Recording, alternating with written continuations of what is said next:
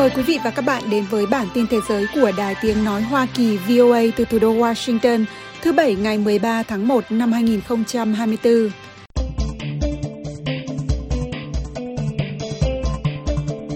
Bộ Ngoại giao Nga gọi kế hoạch của Hoa Kỳ tịch thu tới 300 tỷ đô la tài sản bị phong tỏa của Nga để giúp tái thiết Ukraine là cướp biển thế kỷ 21 Người phát ngôn Bộ Ngoại giao ở Moscow nói Nga sẽ trả đũa quyết liệt nếu điều đó xảy ra.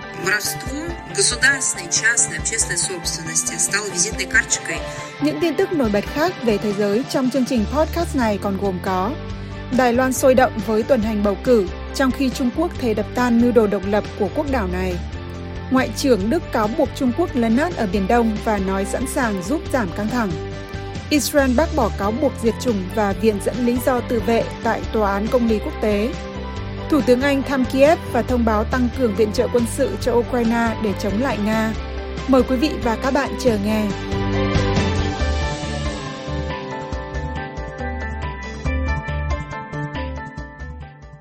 Hàng trăm ngàn người tham gia các cuộc tuần hành tiền bầu cử cuối cùng ở Đài Loan hôm 12 tháng 1, trước khi các cuộc bầu cử quan trọng để chọn Tổng thống và các ghế trong Quốc hội diễn ra, giữa lúc Bộ Quốc phòng Trung Quốc cảnh báo sẽ đập tan mọi mưu đồ độc lập của Đài Loan. Đài Loan, hòn đảo mà Trung Quốc luôn tuyên bố là của họ, được xem là một câu chuyện thành công về dân chủ kể từ khi tổ chức cuộc bầu cử tổng thống trực tiếp đầu tiên vào năm 1996, đỉnh điểm của nhiều thập niên đấu tranh chống lại chế độ độc tài và thiết quân luật Đảng Dân Tiến tức DPP cầm quyền ủng hộ bản sắc riêng biệt của Đài Loan và bác bỏ các yêu sách lãnh thổ của Trung Quốc đang nhắm đến nhiệm kỳ thứ ba với ứng cử viên là Phó Tổng thống đương nhiệm Lai Ching-te.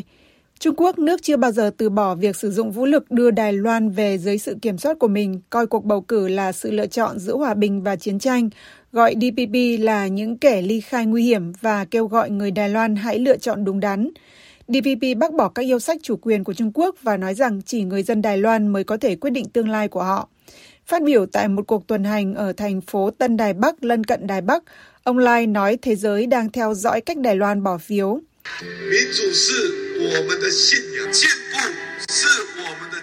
Dân chủ là niềm tin của chúng ta, tiến bộ là giá trị cốt lõi của chúng ta, tất cả chúng ta cùng làm hết sức mình vì tương lai của đất nước.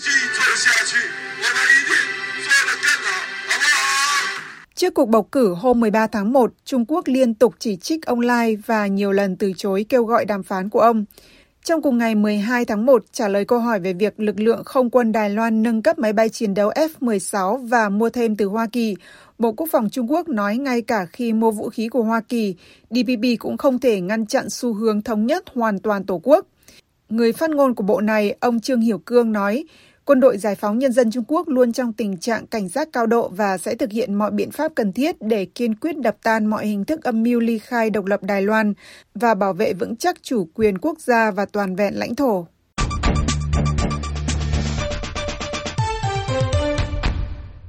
Nhà ngoại giao hàng đầu của Đức cáo buộc các hành động của Trung Quốc ở Biển Đông vi phạm quyền của các quốc gia ven biển châu Á như Philippines và đe dọa tự do hàng hải, cũng như nói rằng các tranh chấp lãnh thổ phải được giải quyết một cách hòa bình vì thế giới không cần một cuộc khủng hoảng nữa. Bà Annalena Baerbock đã hội đàm với Tổng thống Philippines Ferdinand Marcos Jr và các quan chức hàng đầu khác khi đến thăm Manila hôm 11 tháng 1. Bà nói Đức sẵn sàng giúp giảm căng thẳng ngày càng leo thang và cho biết thêm rằng điều quan trọng là phải thiết lập các cơ chế để giải quyết tranh chấp một cách hòa bình và thúc đẩy đối thoại. Phát biểu trong cuộc họp báo ở Manila, Ngoại trưởng Đức nói, Có những cơn gió thực sự dữ dội thổi qua Biển Đông và điều này đang xảy ra ở giữa một trong những khu vực kinh tế năng động nhất thế giới. Điều quan trọng bây giờ là thiết lập các cơ chế để cùng nhau giải quyết căng thẳng một cách hòa bình.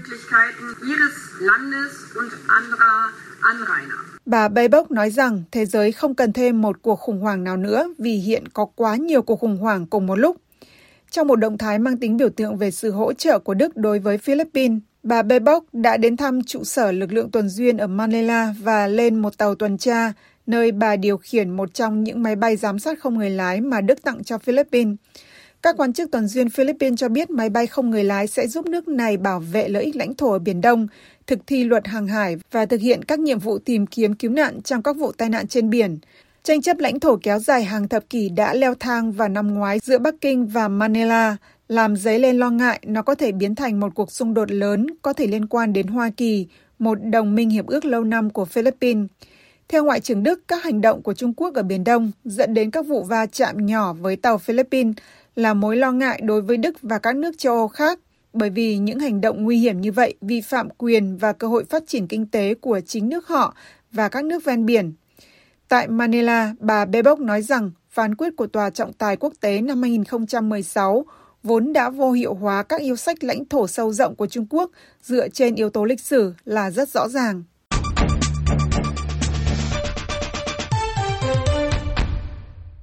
Bộ Ngoại giao Nga hôm 12 tháng 1 gọi kế hoạch của Hoa Kỳ tịch thu tới 300 tỷ đô la tài sản bị phong tỏa của Nga để giúp tái thiết Ukraine là cướp biển thế kỷ 21 và cho biết Moscow sẽ trả đũa quyết liệt nếu điều đó xảy ra.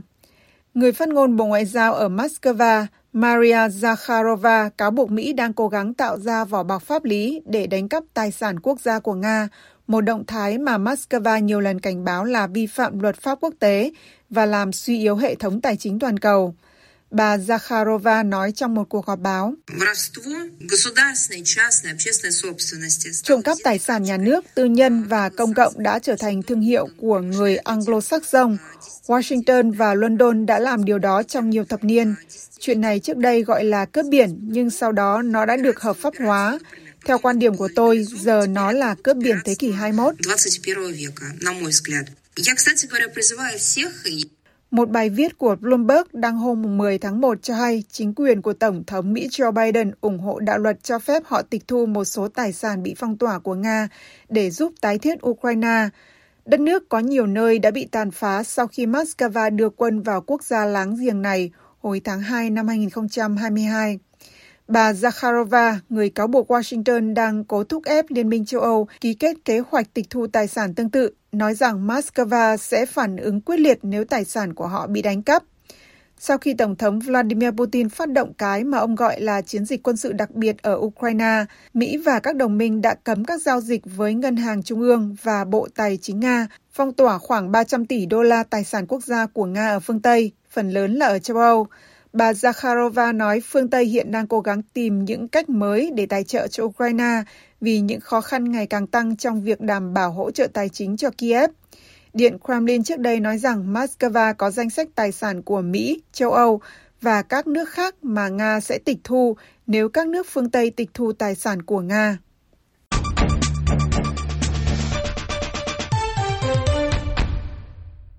Thủ tướng Anh Rishi Sunak vừa đến thăm Kiev hôm 12 tháng 1 để thông báo tăng ngân khoản quân sự giúp Ukraine mua các thiết bị bay không người lái quân sự mới, bao gồm máy bay giám sát, tấn công tầm xa và xuồng không người lái trên biển. London là một trong những đồng minh thân cận nhất của Kiev khi xảy ra cuộc xâm lược của Nga. Ông Sunak cho biết Anh sẽ tăng cường hỗ trợ trong năm tài chính tiếp theo lên đến 2,5 tỷ bảng Anh, tức 3,19 tỷ đô la, tăng 200 triệu bảng so với hai năm trước đó. Chuyến đi của ông Sunak diễn ra vào thời điểm quan trọng đối với Kiev trong cuộc chiến kéo dài gần 2 năm, khi cuộc đấu đá chính trị nội bộ ở Hoa Kỳ và Liên minh châu Âu đã làm ảnh hưởng đến hai gói hỗ trợ lớn.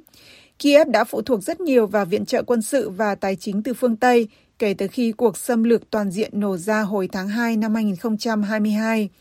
Ông Sunak khẳng định rằng Anh là một trong những nước ủng hộ lớn nhất của Ukraine, đặc biệt về cung cấp hỗ trợ quân sự.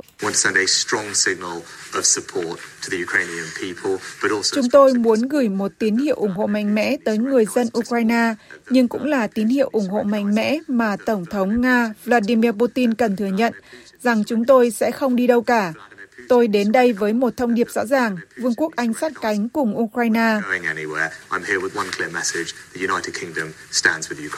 Anh cho biết họ sẽ cung cấp số lượng máy bay không người lái lớn nhất so với bất kỳ quốc gia nào khác cho Ukraine. Hầu hết chúng dự kiến đều được sản xuất tại Anh. Một tuyên bố của chính phủ Anh nói rằng Bộ Quốc phòng sẽ làm việc với các đối tác quốc tế để tăng đáng kể số lượng máy bay không người lái được cung cấp cho nền quốc phòng Ukraine. Văn phòng của ông Sunak cho biết hai nước cũng sẽ ký thỏa thuận hợp tác an ninh Anh-Ukraine tiếp theo thỏa thuận của nhóm G7 nhằm cung cấp cho Ukraine những đảm bảo an ninh song phương. Anh cho biết thỏa thuận này chính thức hóa một loạt hỗ trợ mà Anh đã và sẽ tiếp tục cung cấp cho an ninh của Ukraine, bao gồm chia sẻ thông tin tình báo, an ninh mạng, huấn luyện y tế và quân sự cũng như hợp tác công nghiệp quốc phòng. Trong cùng ngày, khi phát biểu nhằm đáp lại chuyến thăm của Thủ tướng Anh tới Kiev, một đồng minh cấp cao của Tổng thống Vladimir Putin cảnh báo rằng Moscow sẽ coi bất kỳ động thái nào của Anh nhằm đến triển khai một đội quân tới Ukraine là một lời tuyên chiến chống lại Nga.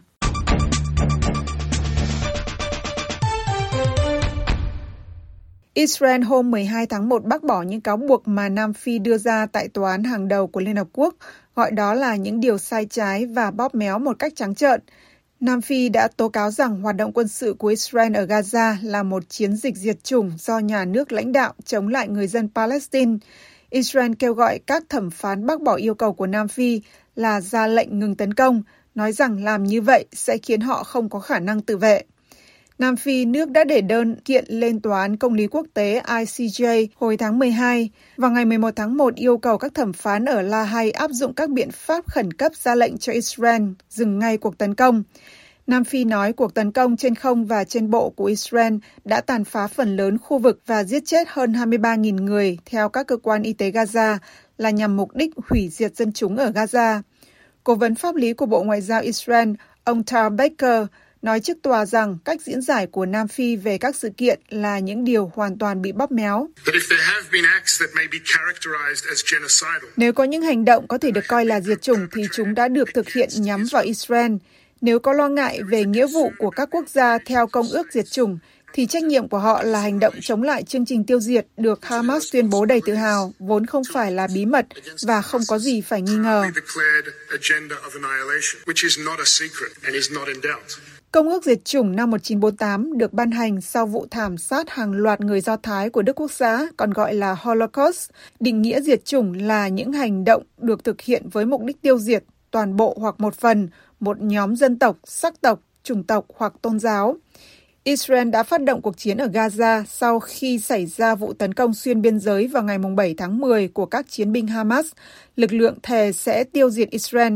Các quan chức Israel nói có 1.200 người đã thiệt mạng, chủ yếu là dân thường, và 240 người bị bắt làm con tin ở Gaza. Tòa án dự kiến sẽ ra phán quyết về các biện pháp khẩn cấp có thể thực hiện vào cuối tháng này, nhưng sẽ không đưa ra phán quyết về các cáo buộc diệt chủng. Những thủ tục tố tụng này có thể mất nhiều năm. Các quyết định của ICJ là quyết định cuối cùng và không có kháng cáo, nhưng tòa án không có biện pháp nào để cưỡng buộc trong việc thi hành án. Israel nói Nam Phi đang đóng vai trò là cơ quan ngôn luận của phong trào Hồi giáo Hamas, nhóm bị Mỹ, Liên minh châu Âu, Anh và một số quốc gia khác coi là nhóm khủng bố. Nam Phi đã bác bỏ cáo buộc này.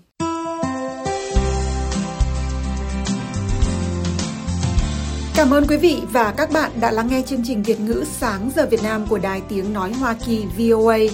Hãy theo dõi tin tức được cập nhật thường xuyên trên trang web của Ban Việt ngữ ở địa chỉ voa tiếng việt.com. Hẹn gặp lại quý vị và các bạn trong chương trình tiếp theo của chúng tôi trên podcast và trực tiếp trên trang web cũng như trang Facebook của VOA tiếng Việt.